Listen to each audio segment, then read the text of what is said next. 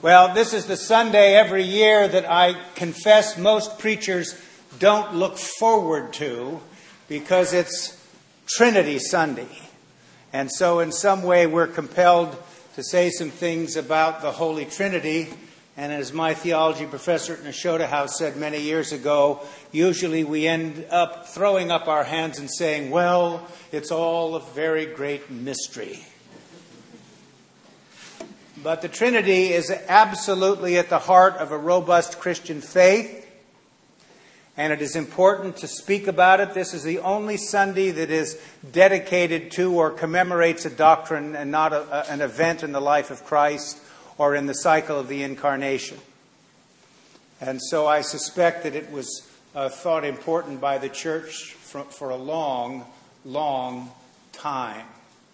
So I'm going to try to say some things about the operation of the Trinity, uh, what the Bible says, if anything, about the doctrine of the Trinity, how you and I appropriate the doctrine of the Trinity uh, principally through the life of prayer and worship, and how in some ways we come to understand that if we see the Savior as the template that we lay over our own spiritual life and development, uh, whenever we speak about one person of the Trinity, we're speaking about all the others acting at the same time.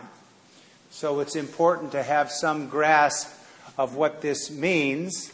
Uh, some of you, if this sermon uh, continues on and becomes too boring, can look up in the Book of Common Prayer in the back historical documents of the Christian church, and you will see in there the Athanasian Creed. And I would imagine after you begin to read the first four or five sentences, you'll express some gratitude that we don't read that in church anymore.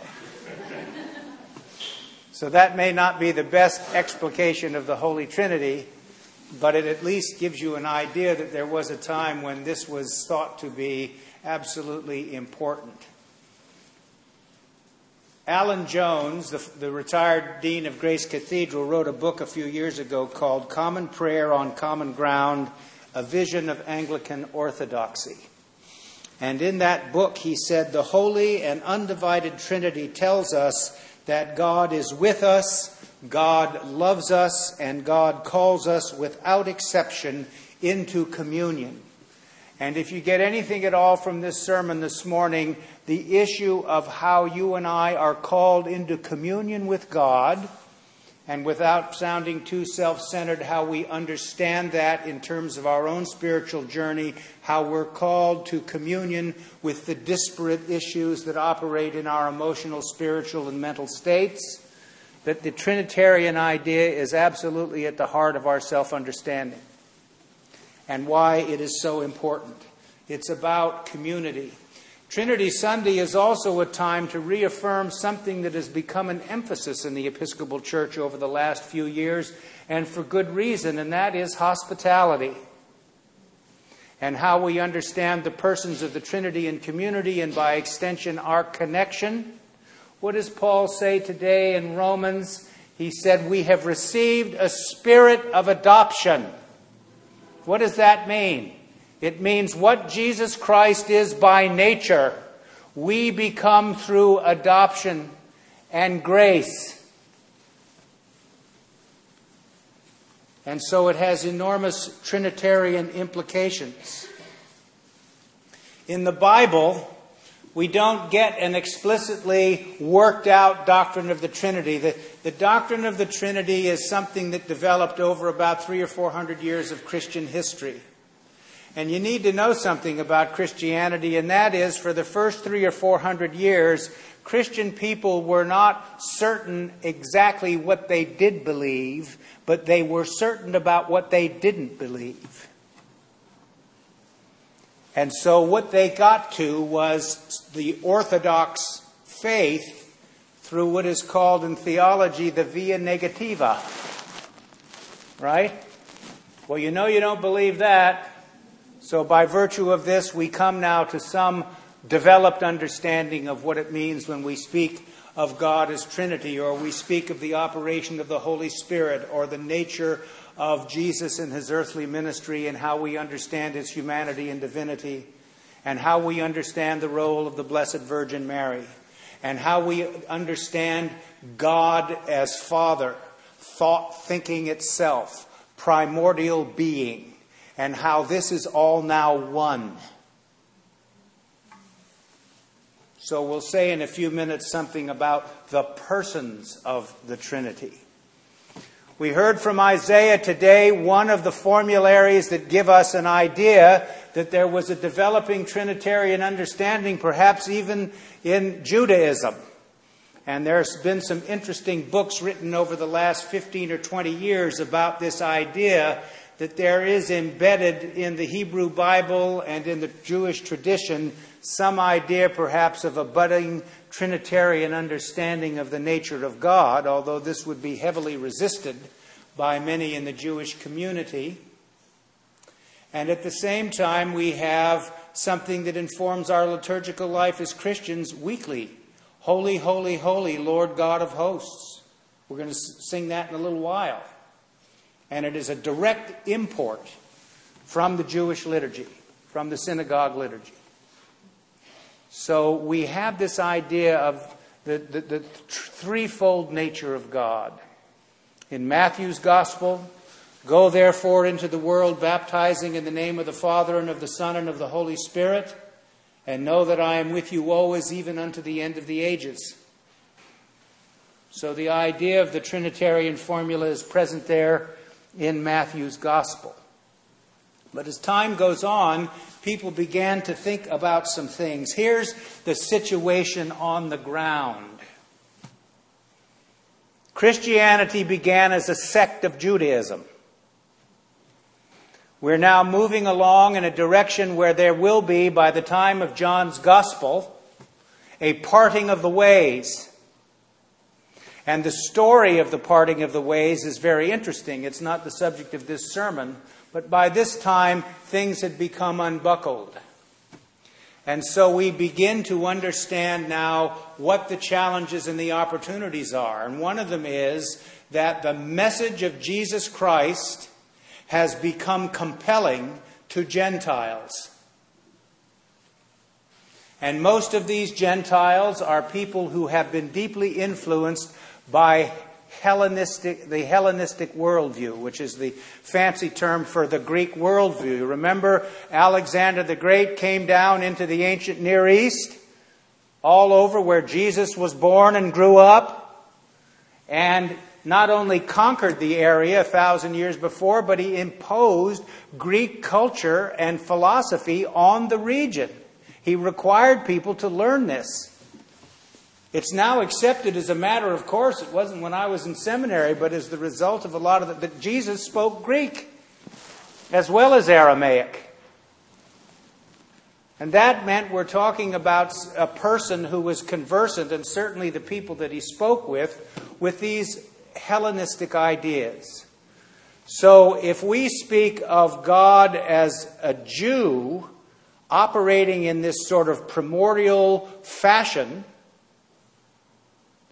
all of a sudden we have to explain this to people who want to think about God uh, operating in a variety of ways. And so we need to talk about the persons of the Trinity. And St. Augustine and other people are going to begin to write about this. Well, you and I um, believe in person meaning. This is philosophy that may confuse, but it'll just have to suck it up. A person now is a self actualized existent. And in the ancient Near East and in the Greek world, that's now not how they thought about person. They thought about person as somebody who was like an actor in the Greek theater. Have you ever seen those masks that they put on? They go like this and they put another mask on. That's a person. So one does this, right? Reflects different aspects of person in their unity.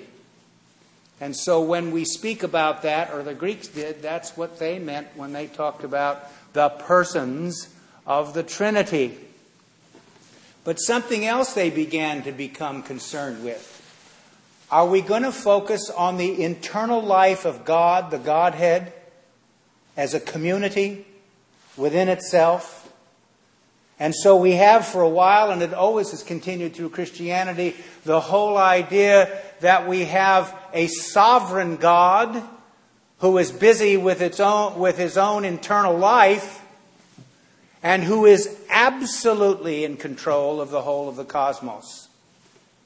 And by the time of the Protestant Reformation, the sovereignty of God will be the central issue for people that were part of the Continental Reformation because they believed it was necessary to uh, understand the power and the truth of the sovereignty of God. They didn't mean the sovereignty of God who was a loving, nurturing, caring God. That was not the first part of that. A sovereign God means sovereign. Jump. And we say, how high?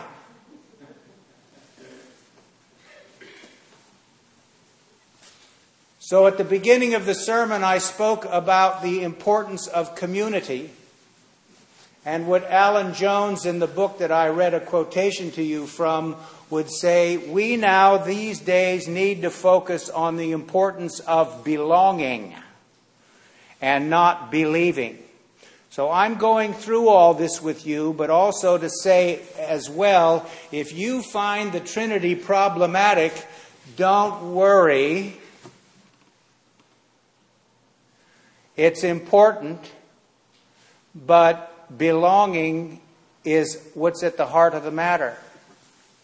And my experience over the years as a pastor is that as people belong and begin to understand the power and the importance of community and hospitality, the more orthodox understanding comes along. Most people don't uh, become even more skeptical they become in some way more aware of the deep things of Christian faith and belief. And that's what's important in this case. An important Anglican theologian has said the doctrine of the Trinity is not a peculiar theory invented by unpractical theologians. It is an attempt to put into words a truth that God revealed in facts of history the apostles were Jews who had been brought up to believe in God, the creator of the world and the Holy One of Israel. Then they met Jesus, and as they lived with him, they came to realize that he was no mere man. He was divine. Yet he was not himself the Father, for he used to pray to the Father. Then he started telling them of someone else who he called the Spirit of truth, and the Comforter who would come and take his place when he had gone. On Pentecost, the Holy Spirit did come with the fullness of divine power. So it was the pressure of their own experience that forced the apostles to believe in the Trinity. Now, what I believe that happened also in the pastoral experience of the church was that through our personal prayer and through our corporate and public prayer and worship, we come to have an understanding of ourselves that is Trinitarian.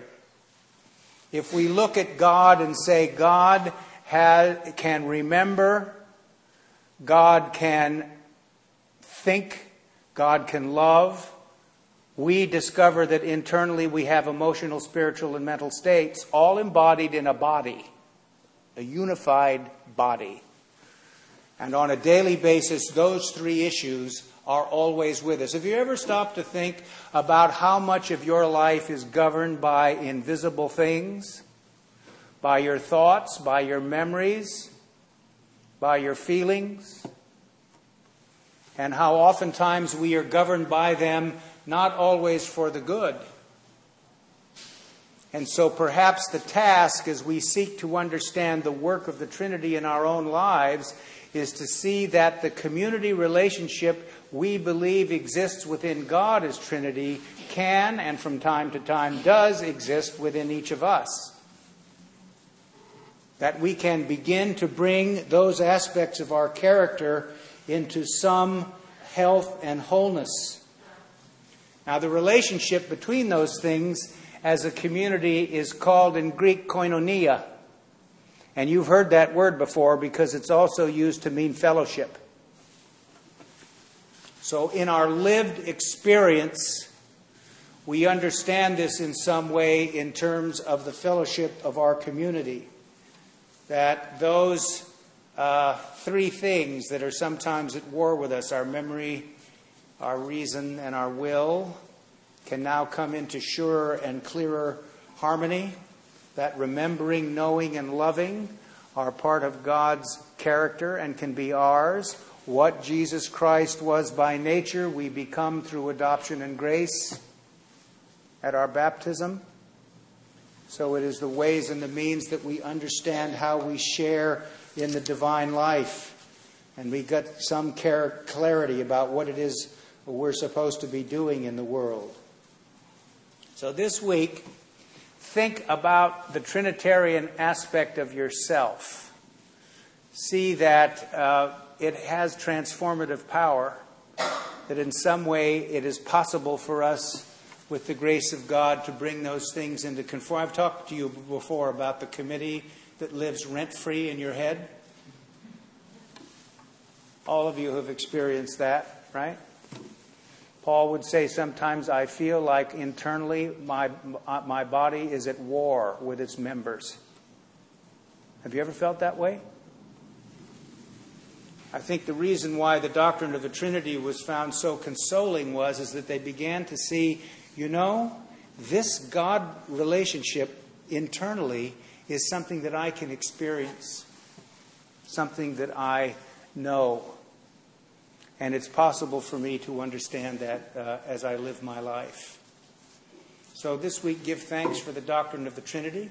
Give thanks maybe that it only comes up once a year. but remember that it's very important to our common community life. Amen.